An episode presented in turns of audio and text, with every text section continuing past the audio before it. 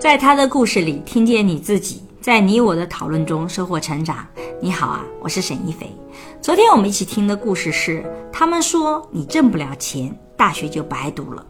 主人公我呢，从小出生在南方的一个丘陵村庄，在这个地方啊，读书不重要，挣钱才重要。最厉害的人就是最会挣钱的人，那钱变成了衡量一切好不好的标准。那在这样的环境下，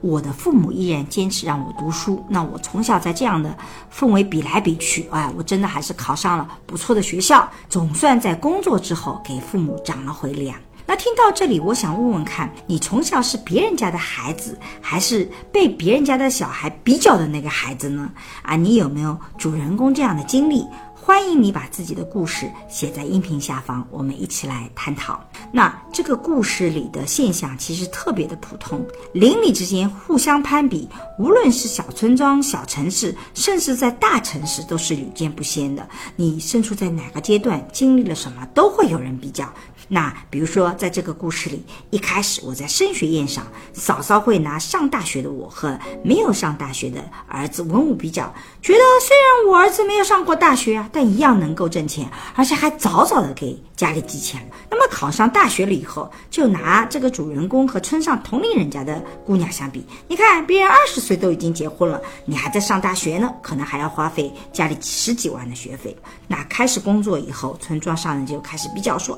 在他公司上班的你能挣多少钱，给父母孝敬多少钱。这种比较你会发现真的是到处都是。那对于主人公的这个故事，我自己感触也是比较深的，因为我是70后。其实当时的大环境，大部分家长都不是那么的关心孩子的学业情况的，但是我妈是属于特别关心的，所以我妈在我身上花很多的时间精力，尤其是我高中在外地读书，我妈每周都会来看我带东西过来给我吃，把脏衣服带回来等等。等到后来我读书了结婚了，我妈又到上海来照顾我们，牺牲很多。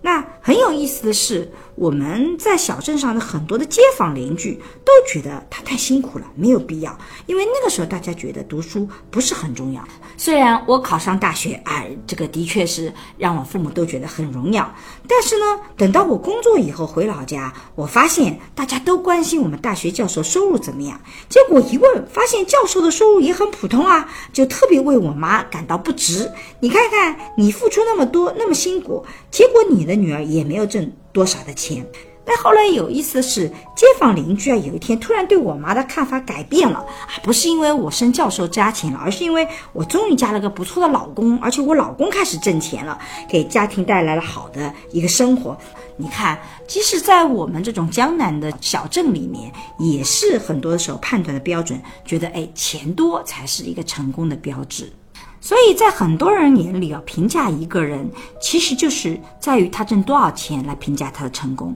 钱成为了衡量一切好不好的标准，这种想法是根深蒂固的。我不是想要去评判这种标准的好坏，我觉得环境确实是会影响一个人的思维方式，决策不同，结果也不同。甚至我想讲，实际上有的时候人是受限于你身边的环境，你很难跳得出来，我也是比较能理解的。但我第二点想讲的是，往往是有远见的父母其实才会意识到，读书给未来的人生是多了一种选择的可能性。就拿我自己来讲虽然很多身边的人替我妈感到不值，但是我妈始终觉得她一切很值得，因为她觉得支持我读书，支持我走出去，就让我的人生拥有了更大的可能性。而实际情况也是这样的。那我觉得故事中的主人公也是这样，哪怕村庄里有很多的闲言碎语，觉得送女儿读书不值当，他们依然很重视这个主人公的学习和发展。比如说在上小学之前，父亲就开始教他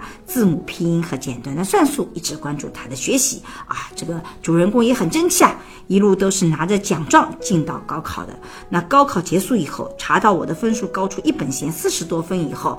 这个爸爸还激动的出门买了一大盘的鞭炮回来庆祝。实习以后父母知道他在一家大公司的实习，那周围的人都在问挣钱多少的时候，父母也没有给他很多的压力，让他安心工作，埋头学习行业知识，逐步成长。那所幸最终我没有辜负爸妈的期望和付出，半年后工资就有了比较大的上涨，在城里买了房，也买了车子开回家啊！这个时候终于为家庭争了一口气了，多年来的屈辱一扫而光。然后我们主人公也是觉得一种悲哀，因为曾经